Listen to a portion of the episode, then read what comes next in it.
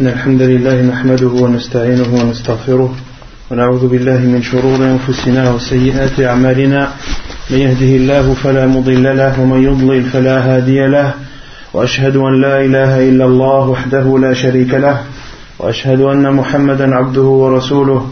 يا أيها الذين آمنوا اتقوا الله حق تقاته. ولا تموتن إلا وأنتم مسلمون. يا أيها الناس اتقوا ربكم الذي خلقكم من نفس واحدة وخلق منها زوجها وبث منهما رجالا كثيرا ونساء. واتقوا الله الذي تساءلون به والأرحام. إن الله كان عليكم رقيبا. يا أيها الذين آمنوا اتقوا الله وقولوا قولا سديدا. يصلح لكم أعمالكم ويغفر لكم ذنوبكم. ومن يطع الله ورسوله فقد فاز فوزا عظيما. أما بعد فإن أصدق الحديث كتاب الله تعالى وخير الهدي هدي محمد صلى الله عليه وسلم وشر الأمور محدثاتها وكل محدثة بدعة وكل بدعة ضلالة وكل ضلالة في النار. وبعد Donc nous continuons, Inch'Allah wa ta'ala, la lecture ainsi que le commentaire du livre intitulé Al-Wajiz.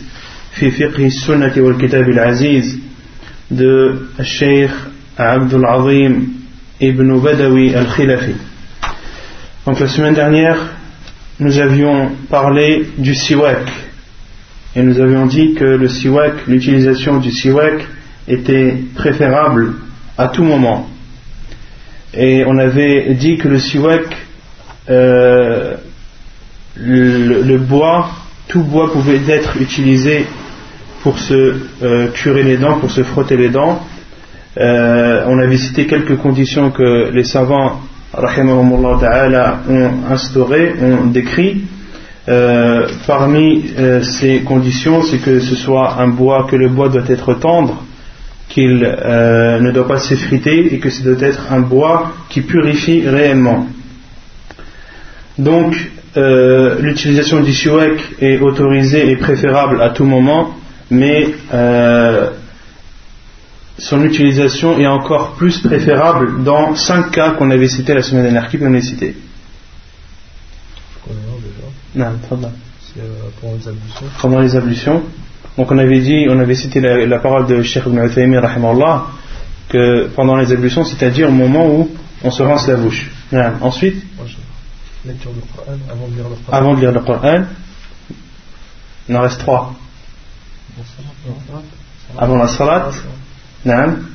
Ensuite, avant d'entrer dans la maison, car Aïcha, elle a été questionnée hadith on l'a cité la semaine dernière, quelle est la première chose que le prophète salam faisait avant d'entrer chez lui? Elle a répondu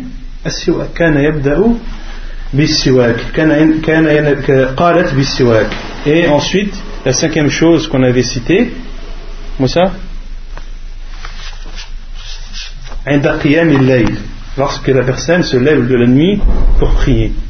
Car il y a un hadith du prophète qui dit que euh, le hadith de qui dit que le prophète lorsqu'il se levait la nuit pour prier, il euh, se nettoyait la bouche avec le siwak. Donc ce sont les cinq euh, cas qui sont encore plus préférables où, où l'utilisation du siwak est encore plus préférable. Ensuite, on avait parlé du fait qu'il est déconseillé très fortement de euh, s'épiler les cheveux de vieillesse. Ensuite, on avait aussi parlé de la teinture, qu'il était autorisé euh, de se teindre les cheveux de vieillesse avec du henna, du henné, du katam. On avait dit que le katam était un fruit euh, qui pousse au Yémen, dont la couleur de cette teinture est noire qui vire au rouge.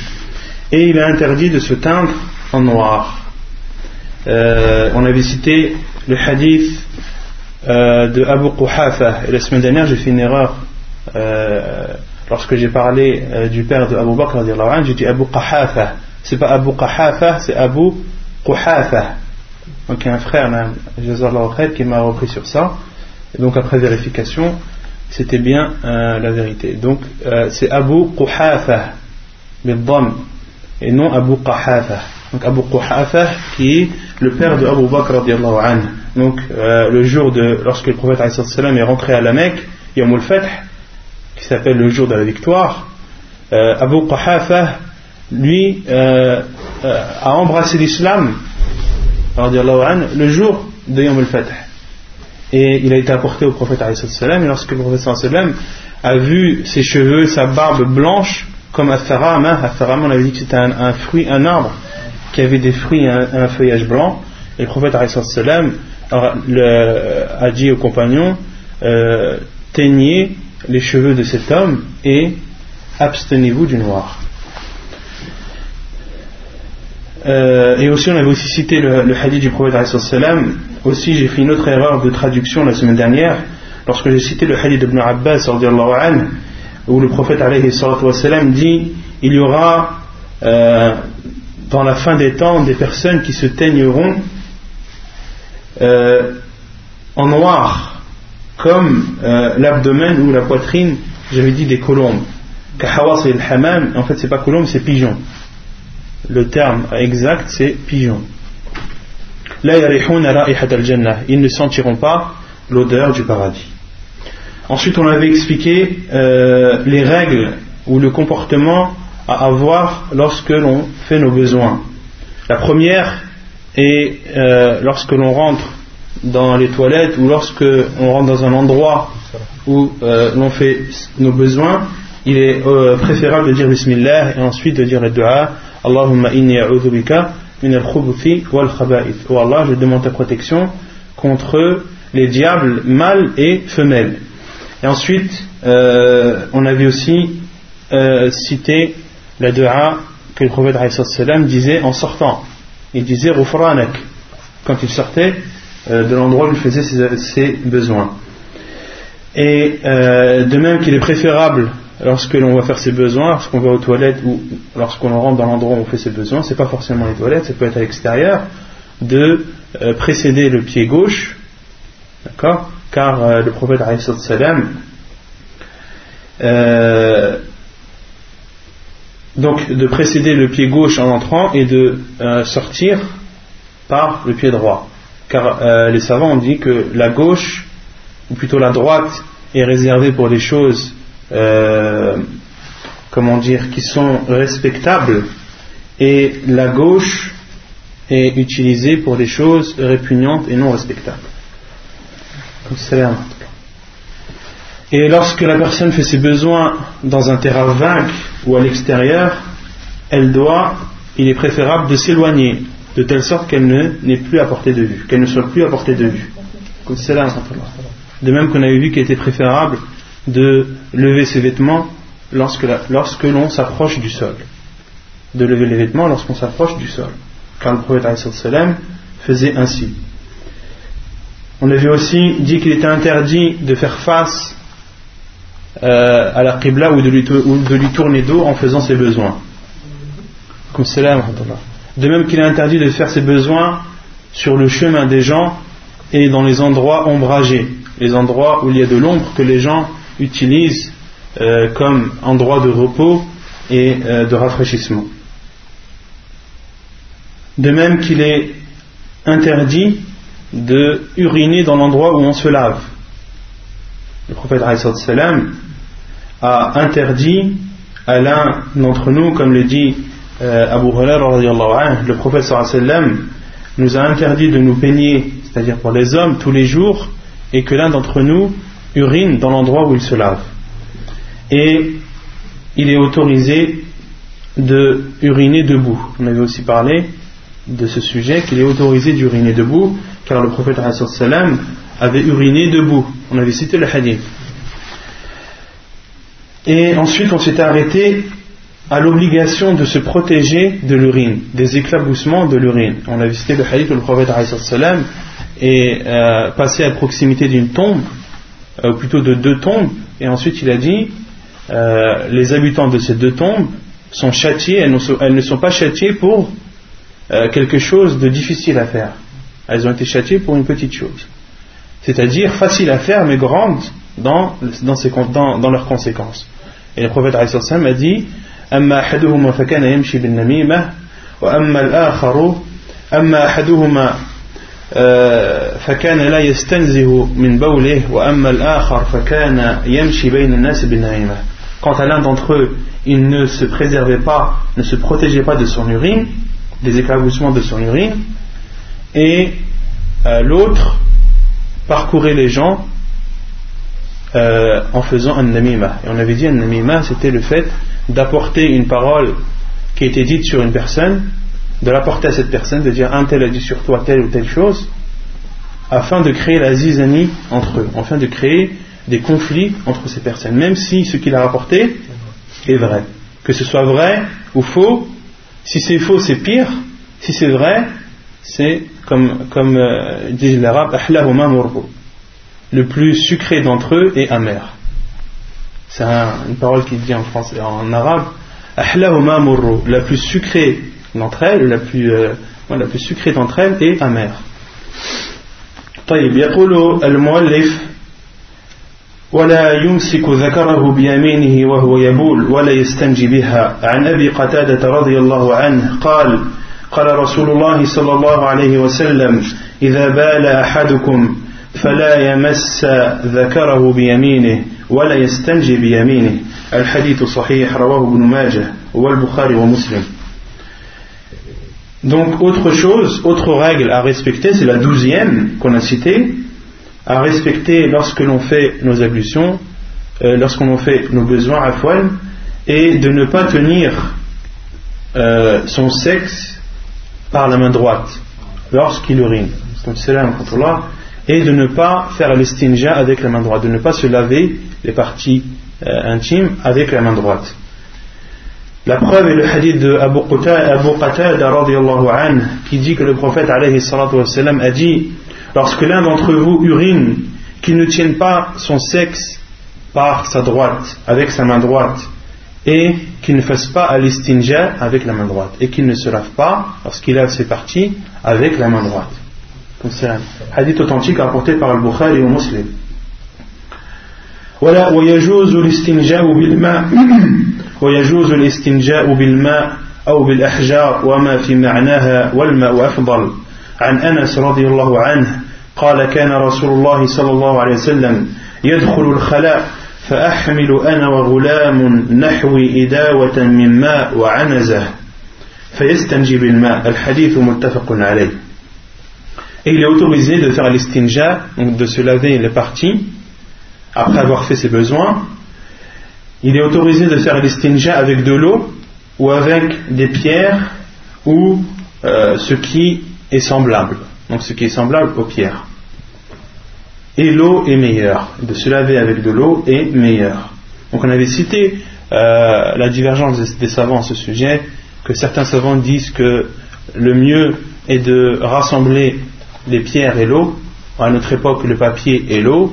D'autres savants disent, comme Sheikh Al-Bani, que le prophète n'a jamais utilisé les deux. Il a fait soit il a utilisé l'eau ou soit il a utilisé les pierres. Il n'a jamais utilisé les deux, donc on se doit de le prendre comme exemple.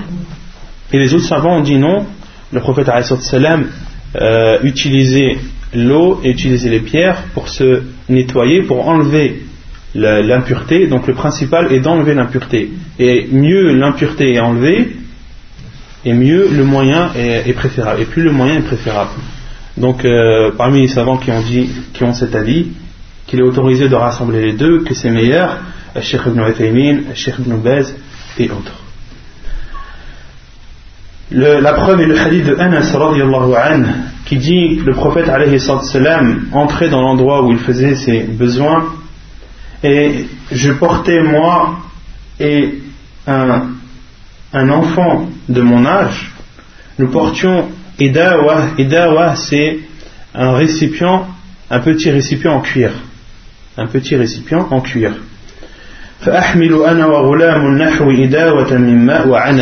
Et il prenait aussi Al-Anazah, c'est un, bout de bois avec une pointe au bout, une pointe en fer. Et Anas, les savants ont expliqué que le prophète que Anas apportait un récipient d'eau, donc afin que le prophète fasse al-stinja, donc avec de l'eau, et Al-Anazah ils, apportaient aussi ce bout de bois avec le, bout pointu afin que le prophète la plante devant lui et la prenne comme sutra, la prenne comme obstacle. Car les savants disent que le prophète lorsqu'il faisait ses ablutions, il priait de rak'at. Donc, lorsque Anas apportait ce récipient, le prophète ils apportaient ce récipient pour que le prophète fasse ses ablutions, et il savait qu'ensuite, il allait euh, faire sa prière. Donc, comme le, prophète était à l'extérieur, il y apportait aussi avec, lui, avec eux ce, bout de bois, avec une pointe au bout, en fer, que le prophète plantait devant lui pour, euh, comme obstacle. Donc, c'est l'explication que, l'explication que les savants ont, ont apportée. Donc Anas ainsi que l'enfant qui l'accompagnait apportait au prophète un récipient en cuir où il y avait de l'eau et al-anaza, ce bout de bois, et le prophète il dit, euh, Anas anhu dit, bilma. Et le prophète se lavait avec l'eau. وعن عائشة رضي الله عنها أن رسول الله صلى الله عليه وسلم قال إذا ذهب أحدكم إلى الغائط فليذهب معه بثلاثة أحجار فليستطب بها فإنها تجزئ عنه الحديث صحيح رواه النسائي وأبو داود Un autre hadith, donc là c'est le hadith qui prouve euh, al-istinja bilma, le premier hadith, de se laver avec de l'eau. Le second, le hadith de Aïcha anha, qui rapporte que le prophète a dit lorsque l'un d'entre vous va faire ses besoins, qu'il prenne avec lui trois pierres et qu'il s'essuie avec, elles lui suffiront. Elles lui suffiront. Le hadith authentique apporté par An-Nasa'i et euh, Abu Daoud. Ensuite, le cheikh dit ولا يجوز الاقتصار على أقل من ثلاثة أحجار. عن سلمان الفارسي رضي الله عنه أنه قيل له قد علمكم نبيكم صلى الله عليه وسلم كل شيء حتى الخراءة فقال أجل لقد نهانا أن نستقبل القبلة لغائط أو بول أو أو أن نستنجي باليمين أو أن نستنجي بأقل من ثلاثة أحجار.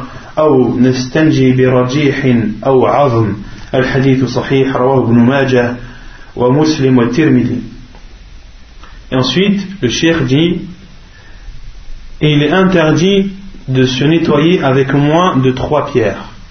Avec moins de trois pierres.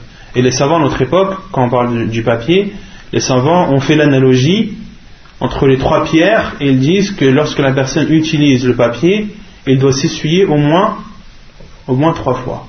Parce que c'est une pierre, lorsqu'il se nettoie avec des pierres, il doit se nettoyer avec au minimum trois pierres, et lorsqu'il se nettoie avec du papier, il doit au minimum essuyer trois fois. La preuve est le hadith de Salman al-Farisi lorsqu'il lui a été dit Votre prophète vous a enseigné toutes choses, même comment prendre, même comment euh, faire vos besoins. Et Salman al-Farisi a répondu Oui, bien sûr, le prophète sallallahu nous a interdit de faire face à la qibla en faisant nos besoins. Il nous a interdit aussi de se laver avec la main droite, de se laver les parties avec la main droite. De même qu'il nous a interdit de se nettoyer, donc après avoir fait les besoins, avec moins de trois pierres. Il nous a interdit de, nous de, se nettoyer avec moins de trois pierres. Ou bien, et il nous a interdit aussi de, de nous nettoyer ou de se nettoyer avec euh, des excréments d'animaux donc séché ou avec des eaux ou avec des eaux le hadith est euh, authentique rapporté par Ibn Majah donc là le cheikh a utilisé ce hadith pour prouver qu'il est interdit de se nettoyer avec moins de trois pierres et concernant la dernière partie du hadith de, la dernière parole de euh, Salman al-Farisi lorsqu'il dit et il nous a été aussi interdit de nous nettoyer avec des excréments d'animaux et avec des eaux. Donc il y a un hadith rapporté par Al-Bukhari qui explique la cause pourquoi le prophète nous a interdit de nous euh, nettoyer après avoir, fait, après avoir fait nos besoins avec ces deux choses. Donc le hadith, c'est moi qui l'apporte, le chef ne l'a pas apporté, c'est un plus. Euh, il était rapporté dans le Bukhari selon Ibn Mas'ud hadith Ibn Mas'ud في البخاري قال كنا مع رسول الله صلى الله عليه وسلم ذات ليلة ففقدناه فالتمسناه في الأودية والشعاب فقلنا استطير أي طارت به الجن. أو اعتقيل أي قتل سرا. قال فبتنا أي قال آه، ابن مسعود فبتنا بشر ليلة بات بها قوم. فلما أصبحنا إذا هو جاء من قبل حرى فقال فقال قلنا يا رسول الله قال قلنا يا رسول الله فقدناك فطلبناك فلم نجدك فبتنا بشر ليلة بات بها قوم.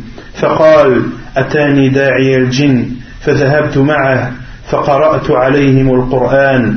قال فانطلق بنا. قال أي قال عبد الله بن مسعود. فانطلق بنا فأرانا آثارهم وآثار نيرانهم وسألوه الزاد فقال لكم كل عظم ذكر اسم الله عليه يقع في أيديكم أوفر ما يكون لحما. وكل بعرة علف لدوابكم فقال رسول الله صلى الله عليه وسلم فلا تستنجوا بهما فإنهما طعام إخوانكم السلام Donc, euh, le hadith d'Ibn Mas'ud, rapporté par Al-Bukhari, qui dit, donc Abdullah ibn Mas'ud dit, nous étions avec le prophète alayhi salatu wassalam une nuit, puis nous l'avons perdu. Ensuite, nous avons cherché partout, après le prophète alayhi salatu wassalam, sans aucune, euh, sans ne l'avoir retrouvé. Nous nous sommes dit, alors, istotir, c'est-à-dire que les djinns l'ont kidnappé, des djinns l'ont kidnappé.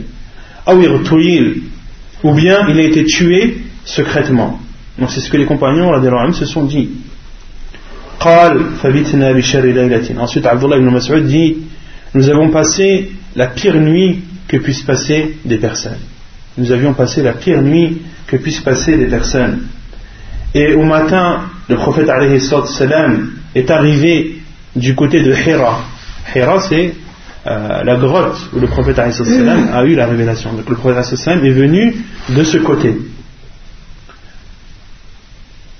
Et Abdullah ibn Mas'ud a dit Ô envoyé d'Allah, nous t'avons perdu et nous t'avons cherché sans t'avoir retrouvé. Nous avons ensuite passé la pire nuit que puisse passer une personne.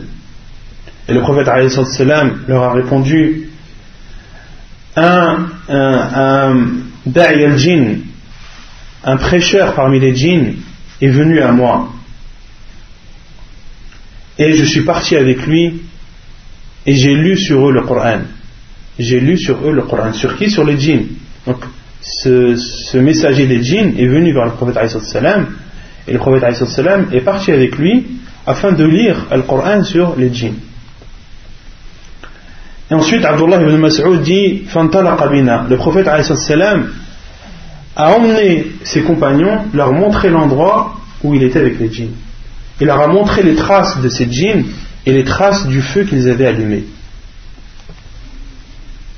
Ensuite, le prophète raconte que les djinns lui ont demandé des provisions. Lui ont demandé des provisions de quoi se nourrir. Et le prophète leur a répondu Vous avez tout os dans lequel a été prononcé le nom d'Allah euh, que vous aurez entre vos mains. Donc le, prophète a dit au djinn que tous les os issus d'une bête qui a été égorgée et euh, avant d'être égorgée où le nom d'Allah a été cité, tout os de cette bête qui euh, parvient entre vos mains et sera une nourriture pour vous. Sera une nourriture pour vous et cet os-là sera garni de viande. Et ensuite le prophète a dit et tout, et tout crottin est un, est fourrage pour vos, pour vos bétails. Donc pour le bétail de qui? Des djinns. Le prophète leur a dit et tout crottin et sera un fourrage sera euh, la nourriture de votre bétail. Et ensuite, le prophète a dit Ne vous lavez donc pas avec ces deux choses, car c'est la nourriture de vos frères. De vos frères, les djinns, musulmans. Les djinns musulmans. Et les savants ont dit que euh, les djinns musulmans ont le droit de manger les os que les os issus d'une bête qui a été égorgée et euh, dont le nom d'Allah a été cité avant. Et quant aux autres djinns qui ne sont pas musulmans, eux, cela ne les concerne pas. Donc ça c'est la, cause, euh, dans ce hadith-là, on, voit bien la cause, la raison pourquoi le prophète nous a interdit de, de nous nettoyer avec un crottin dur ou avec un os d'animaux. Et euh, cela ne va pas en contradiction avec ce qu'on a appris. On a appris que le crottin des, euh, bêtes qui nous sont autorisées à la consommation sont pures. D'accord? Et ce hadith-là, il ne nie pas la pureté de ces choses. Ce hadith-là, il nous interdit d'utiliser ces, ces crottins pour se nettoyer.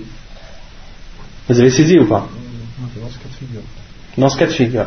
Donc, euh, le fait que le prophète nous interdit de nous nettoyer avec, ça ne veut pas dire que qu'elles sont impures, que le crottin des, animaux qui nous, qui nous, sont autorisés à la, consommation sont impurs. Non, parce qu'il y a une règle qui dit euh, que les savants ont, ont, instaurée, c'est que toute chose impure est interdite. Ça c'est une règle. Toute chose impure est interdite. Elle est interdite à la consommation. Et elle est interdite, euh, on n'a pas le droit d'utiliser, parce qu'elle est impure. Mais toute chose interdite n'est pas forcément impure. Toute chose interdite n'est pas forcément impure. Comme par exemple le vin, l'alcool. Il, y, a, une divergence chez les savants à ce sujet. Euh, certains savants disent que l'alcool est une impureté, d'autres savants disent que l'alcool n'est pas une impureté. Et l'avis le plus probable, Inch'Allah c'est que l'alcool n'est pas une impureté. Car la base en toute chose est, la pureté. La base en toute chose est la pureté jusqu'à la preuve du contraire. Il n'y a pas de preuve claire, euh, ni dans, le Coran, ni dans la Sunna, qui prouve que l'alcool est, est impur. Au contraire, il y a des hadiths euh, du prophète qui prouvent que l'alcool n'est pas impur. Comme par exemple, lorsque l'alcool a été interdit, parmi les, preuves que les savants utilisent, lorsque l'alcool a été interdit, les compagnons anhum, ont versé tout l'alcool, tout le vin qu'ils avaient en leur possession, jusqu'à ce que les, compagnons ont dit que le, vin ruisselait dans les rues de Médine. Le vin, à Médine, les rues de Médine, étaient parcourues par des ruisseaux de vin et d'alcool, tellement ils étaient en grande quantité.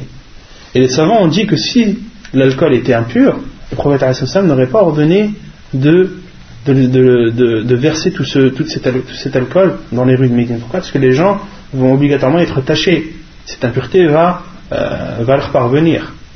Donc ça c'est une des preuves euh, que l'alcool n'est pas impur. Tout ça pour revenir à la règle, c'est que toute chose impure est interdite, mais toute chose interdite n'est pas forcément impur. Donc dans ce hadith-là, où le prophète nous interdit de, nous, euh, de faire l'estinja, donc de se laver après avoir fait ses besoins, de se laver les parties intimes, avec les crottins, cela ne prouve pas que le crottin des animaux qui nous, ont, qui nous sont autorisés à la consommation sont impurs. Non. L'alcool, euh, le parfum avec l'alcool. Le parfum avec l'alcool, euh, donc déjà les savants qui disent que l'alcool qui est euh, l'alcool qui est pur, les savants qui considèrent que l'alcool est pur, euh, le fait d'utiliser un parfum avec alcool, les savants ils ne parlent pas d'impureté ou de, ou, de pas impureté. Ils disent que l'alcool il est interdit de l'utiliser. Il est interdit de l'utiliser. Et la parole des savants, de tous les savants à notre époque, les contemporains, c'est qu'il faut regarder la quantité d'alcool présent dans ce parfum. Si la quantité est suffisante à tel point que si tu buvais ce parfum, tu, deviendrais sous, il interdit de l'utiliser, de le vendre et euh, d'en mettre sur soi. Donc là, tout dépend de la contenance et du degré, euh, du pourcentage plutôt d'alcool qu'il y a dans ce parfum. Si la plus grande quantité est l'alcool, ou si la quantité d'alcool présente dans ce parfum est suffisante à enivrer une personne qui, qui boit, qui boit ce parfum, là ça devient interdit. Allah طيب ويقول المؤلف ولا يجوز الاستجمار بالعظم والروث عن جابر رضي الله عنه قال نهى النبي صلى الله عليه وسلم أن يتمسح بعظم أو ببعر البعر أي القدر والعذرة Al-Hadith sahih rawahu ibn Majah wa Muslim Abu Daoud. Donc ensuite, le shir dit il est interdit de se nettoyer après avoir fait ses ablutions avec des os ou des crottins. Euh, la preuve est le hadith de Jabir qui dit que le prophète sallam nous a interdit de nous essuyer avec un os ou avec un crottin. Donc là, euh, le hadith qui a été cité précédemment, le shir l'a utilisé pour prouver qu'il est interdit de se nettoyer avec moins de trois pierres. Le hadith de Salman al-Farisi qu'on a cité juste avant. Vous avez saisi ou pas? En fait, les savants, lorsqu'ils, euh, par exemple ici, le cheikh a dit, le, point, le point précédent, qu'il est interdit de se nettoyer avec moins de trois pieds. Ensuite, il a cité le hadith de Salman al-Farisi. Mais dans le hadith de Salman al-Farisi, il y a beaucoup de choses à retenir. Que le prophète nous interdit de euh, faire face à la qibla, il nous interdit de faire estinja avec la main droite, il nous interdit de, se nettoyer avec moins de trois pierres, il nous interdit de nous nettoyer avec des os et des crottins. Donc dans ce hadith-là, il y a aussi la preuve qu'il est interdit de se euh, nettoyer avec un crottin ou un os. Mais il y a un autre hadith que le Cheikh a cité, hadith de Jabir le prophète nous a interdit de nous essuyer avec un os ou avec un crottin.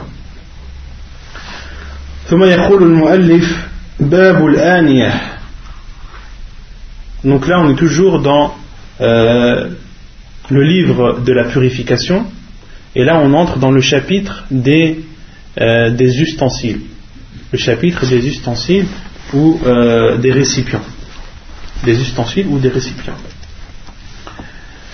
قال المؤلف ويجوز استعمال الأواني كلها إلا آنية الذهب والفضة فإنه يحرم الأكل والشرب فيهما خاصة دون سائر الاستعمال Donc pourquoi le cheikh ici nous cite le chapitre des récipients dans le livre de, la purification Parce qu'on fait, on utilise les récipients pour se nettoyer, pour se purifier, pour faire l'eau Donc euh, il y a aussi parmi les choses qu'on doit savoir, quels sont les récipients qui nous sont autorisés, qu'on a le droit d'utiliser, quels sont ceux qu'on n'a pas le droit d'utiliser. Donc le shir dit donc il est autorisé d'utiliser tous les, ustensiles, tous les récipients, sauf les récipients euh, d'or et d'argent. Il est interdit, il est. Et ici, juste une parenthèse que je fais, lorsque les savants utilisent le terme haram et lorsqu'ils utilisent le terme layajouz, il y a une différence entre les deux. Qui la connaît Qui connaît la différence entre euh, la parole la et la parole haram Personne? Non, toi, Haram, c'est euh,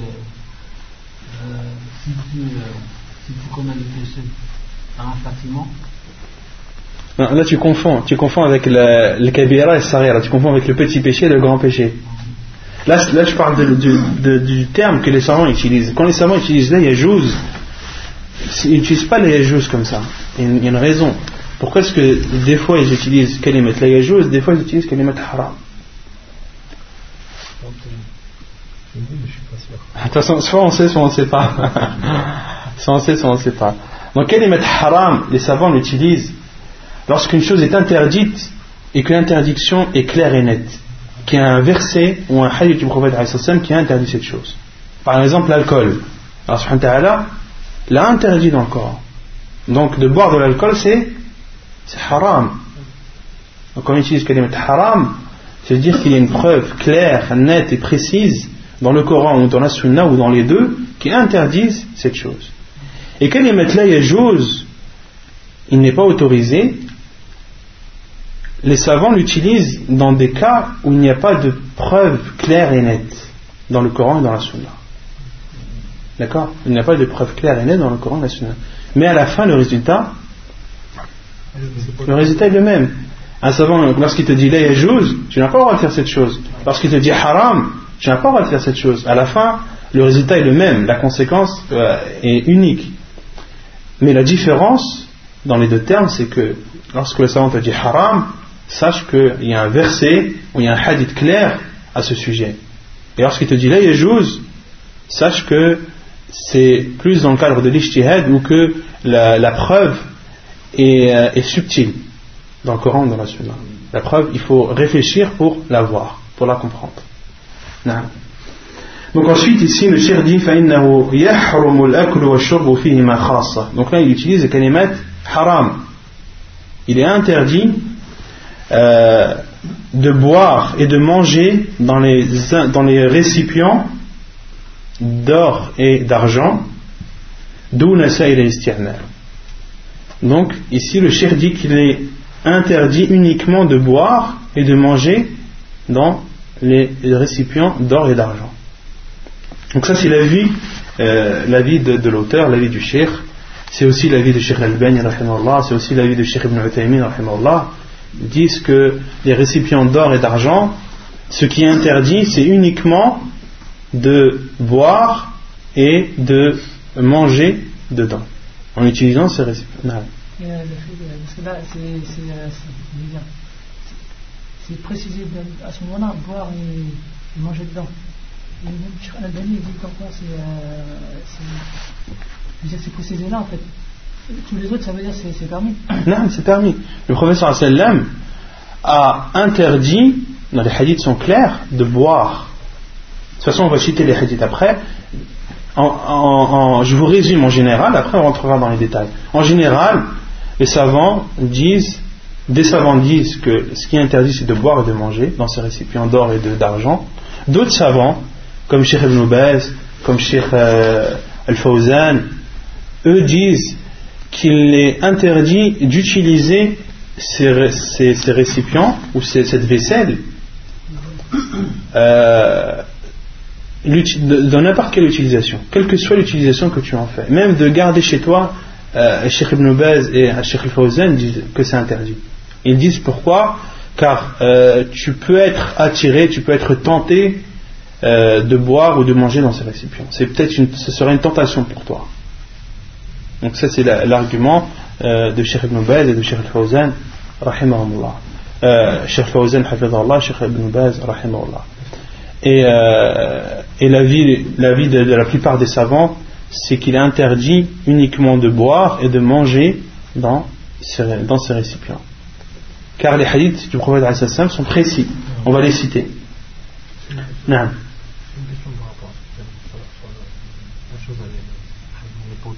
Ouais. Si c'est tiré de, si c'est tiré de tafsir, est-ce que c'est considéré dans, dans, dans le haram? Allah Allah Donc, euh, parmi les, le fait de boire et de manger, euh, Cheikh Ibn Uthaymeen dit ça englobe tout. Tout ce que tu utilises pour boire et manger. C'est pas seulement une assiette ou un bol. Ça peut être aussi une cuillère, un couteau, une fourchette Tout ce que tu utilises pour manger et pour boire, euh, si c'est en or ou en argent, cette utilisation est interdite. Donc, euh, c'est pour ça que j'ai traduit le chapitre des récipients et des ustensiles. D'accord Pourquoi Parce que les savants euh, voient la chose plus, plus globalement. عن حذيفة رضي الله عنه أن النبي صلى الله عليه وسلم قال لا تشربوا في آنية الذهب والفضة ولا تلبسوا الحرير والديباج فإنها لهم في الدنيا ولكم في الآخرة الحديث صحيح متفق عليه La preuve est le hadith de, Abu, de Hudayfa anhu, qui dit que le prophète wassalam, a dit ne buvez pas, ne, ne buvez pas dans des récipients d'or et d'argent Et ne portez pas la soie et ad-dibaj. Ad-dibaj, les savants disent que c'est euh, que c'est une sorte de soie, c'est une soie de luxe, que c'est une sorte de soie, mais qui est appelée dibaj. Et les savants disent que le prophète a cité dibaj pour, euh, pour que l'ambiguïté soit enlevée. Parce que comme il est appelé autrement que al-harir, que la soie, ça, porte ça, ça, peut porter une ambiguïté. Donc le prophète a enlevé cette ambiguïté et a dit al-harir wa dibaj. La soie et al-dibaj qui est une sorte de soie aussi. Car euh, elle est pour eux dans cette vie d'ici-bas et elle est pour, euh, vous dans le delà.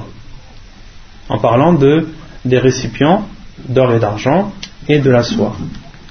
Et euh, le Hafid ibn Hajar dit elle est à eux, c'est-à-dire à ceux qui utilisent ces choses. À ceux qui les utilisent, ils ne l'utiliseront que dans cette vie d'ici-bas. Et en aucun cas, les savants disent, en aucun cas, le prophète lorsqu'il est dit, elle est à eux dans cette vie d'ici-bas, en aucun cas c'est une autorisation du prophète à ces personnes, aux non-musulmans par exemple, de porter ces choses, ou d'utiliser ces choses. Non. Ces choses, lorsque le prophète interdit quelque chose, l'interdiction, elle, euh, elle s'applique à toute la communauté. Et on avait dit, la communauté se divise en deux. Ummatul da'wa, ummatul ijabah. Et le, prophète, lorsqu'il interdit quelque chose, il interdit à tous ceux qui sont venus après lui, qu'ils soient musulmans ou non. D'accord? Donc le prophète, lorsqu'il a dit elle est à eux, ou elles sont à, eux, c'est-à-dire les, récipients d'or et d'argent et la soie, elles sont à eux, c'est-à-dire elles leur appartiennent. C'est-à-dire que leur utilisation de ces choses est restreinte à cette vie d'ici-bas. Et en aucun cas, le prophète leur a autorisé de l'utiliser. Et euh, concernant Al-Harir, concernant la soie, euh, il y a beaucoup de choses à dire dessus. Euh, la première, le Ibn Uthaymin, le Cheikh Al-Albani, Allah, disent que la soie qui est interdite dans, dans ce hadith, c'est la soie traditionnelle. Et non la soie artificielle. Et la soie traditionnelle, qui sait comment la soie elle est faite? Qui sait d'où vient la soie? Pourquoi est-ce que la soie, c'est euh, un, comment dire, c'est un tissu riche et, précieux? Pourquoi? C'est avec les vers. La soie, elle est faite avec les vers, des vers de soie, ça s'appelle. En arabe, c'est doudat al-qaz. C'est un ver, en fait, c'est une chenille les chenilles, comme vous savez tous, ils se transforment en papillons. Ah, non, mais un verre, un verre de terre, un verre VER. Donc, euh, et ces chenilles, euh, lorsqu'elles se transforment en, papillons, elles, comment dire, sont d'abord dans une coquille. Et cette coquille, c'est en fait c'est un fil qui les entoure autour d'elles-mêmes. D'accord? Et elles restent dans ce cocon un certain temps, et ensuite le, conco, le cocon éclot, il se casse, et le papillon sort. Et ensuite, euh, ceux qui veulent extraire de la soie, ils doivent extraire la soie. En fait, ils doivent prendre ce cocon et enlever le fil enroulé, petit à petit. D'accord? Et ensuite, prendre plusieurs fils. Bref, le processus pour créer la soie, il y a, tellement de procédés, il y a tellement d'étapes à suivre, à, respecter, on comprend le, on comprend le, comment dire, le fait que la soie soit un, tissu très cher. Et il y en a même qui, euh, font un élevage de verre à soie. Ils élèvent carrément des vers pour en extraire la soie. Donc les savants, euh, comme Sheikh Al-Albani, Sheikh Ibn Uthaymin, disent que la soie qui est interdite, c'est celle-ci. La soie extraite de euh, ce verre, le verre, le verre à soie. Et non la soie artificielle, la soie artificielle ou synthétique. Une soie qui est faite, euh, un, un tissu qui ressemble à de la soie mais qui n'est pas de la soie. Ça, c'est pas interdit. Il ne rentre pas dans l'interdiction de la soie. Donc ça c'était la première chose à, dire. Euh, et ensuite, non. Cheikh Al-Albani, Cheikh Ibn Uthaymin. Mais d'autres, hein, mais bon, ceux que j'ai en, tête, ceux dont je suis sûr qu'ils l'ont dit, euh, Cheikh Al-Albani l'a dit dans une de ses cassettes, Et Cheikh Ibn Uthaymin l'a dit dans Sharh euh, Boulour al-Maram. Dans Sharh Boulour al-Maram, Cheikh euh, Ibn Uthaymin cite ça. Euh, et ensuite, parmi aussi les choses qu'il faut retenir, c'est que le prophète euh, lorsqu'il interdit de boire et de manger dans les récipients d'or et d'argent, l'interdiction englobe à la fois les hommes et la femme, les hommes et les femmes. Parce que vous connaissez le hadith où le prophète a pris euh, dans une de ses mains a pris de l'or et dans l'autre a pris de la soie. Ensuite il a dit ces deux choses sont autorisées pour les femmes de ma communauté et sont interdites pour ces hommes. Donc la règle générale, la base, c'est que l'or et la soie sont autorisés pour la femme et interdits pour l'homme. Mais ça, c'est un hadith général. Hadith où le prophète a pris l'or et la soie dans, chacune de ses mains et a dit ces deux choses sont autorisées pour les femmes de ma communauté et interdites pour, les hommes de ma communauté.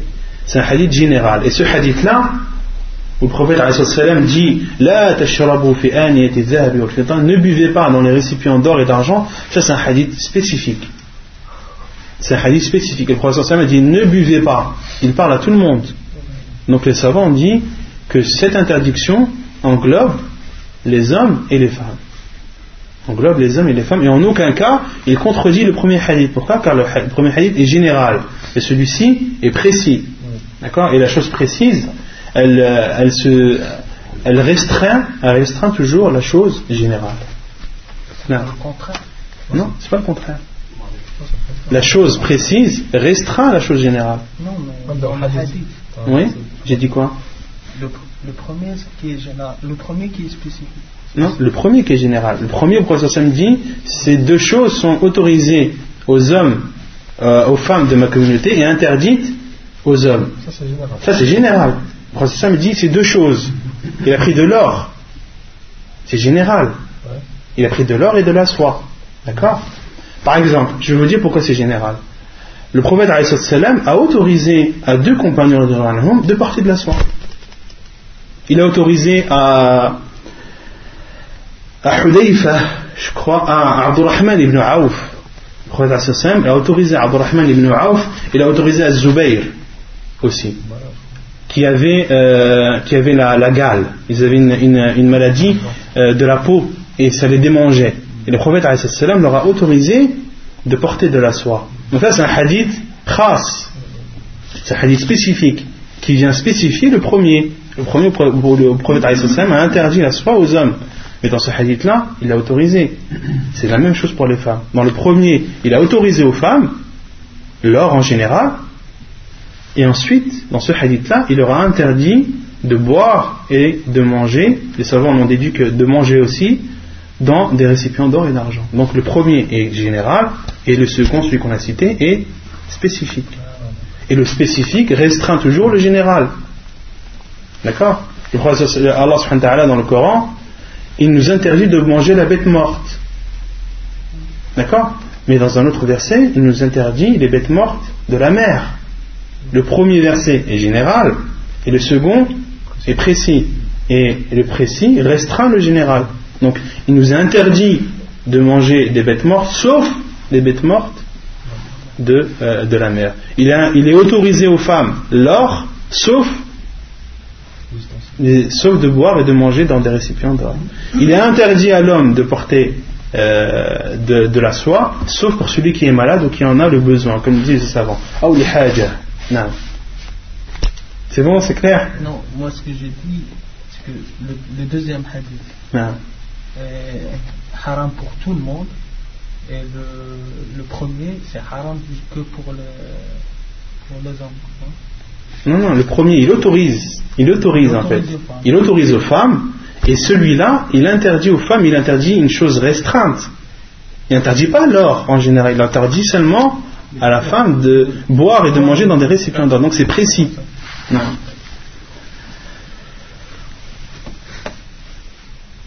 Et euh, les savants disent aussi qu'il est interdit de porter un, vêtement où il y a de la soie, ou dans, dans, cette part, dans une des parties de ce vêtement, il y a de la soie plus grand plutôt la soie qui recouvre un endroit de ce vêtement plus grand que quatre doigts.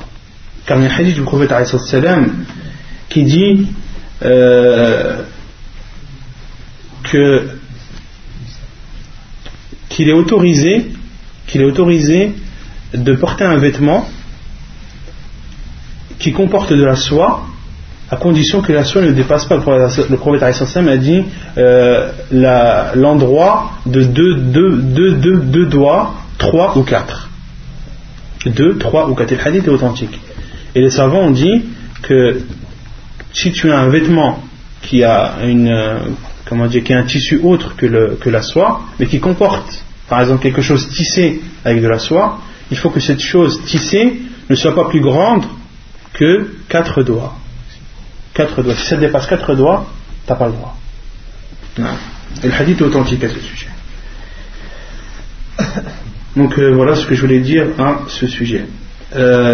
وعن أم سلمة رضي الله عنها أن رسول الله صلى الله عليه وسلم قال Et aussi concernant le hadith, j'ai oublié de dire une chose, il y a un autre hadith du prophète qui dit euh, qu'il est interdit de s'asseoir sur la soie. Le hadith de euh, de Hudayf ibn Yaman anhu fil Bukhari où il dit wa an alayh et euh, le prophète a interdit de, dans un autre hadith, le prophète a interdit de boire dans, des récipients d'or ou d'argent, de porter, euh, de porter, comment dire, la soie, et il a interdit aussi de s'asseoir dessus. Donc le prophète dans un hadith nous a interdit de nous asseoir sur de la soie aussi. Parce que beaucoup ne savent pas ça. Euh, pensent que l'interdiction c'est uniquement euh, de porter, mais de s'asseoir aussi c'est interdit. وعن أم سلمة رضي الله عنها أن رسول الله صلى الله عليه وسلم قال الذي يشرب في إناء الفضة إنما يجرجر في بطنه نار جهنم رواه البخاري ومسلم ولمسلم إن الذي يأكل أو يشرب في آنية الفضة والذهب. قال مسلم وليس في حديث أحد منهم ذكر الأكل والذهب إلا في حديث ابن مسهر. قال الألباني فهذه زيادة شاذة من جهة الرواية. وإن كانت صحيحة من, من المعنى أو وإن كانت صحيحة في المعنى من حيث الدراية لأن الأكل والذهب أعظم وأخطر من الشرب والفضة كما هو ظاهر. Donc, il y a un autre hadith de Umm Salama anha qui dit que le prophète alayhi salatu wassalam, qui est Umm Salama? Qui est Umm Salama? C'est une de nos mères.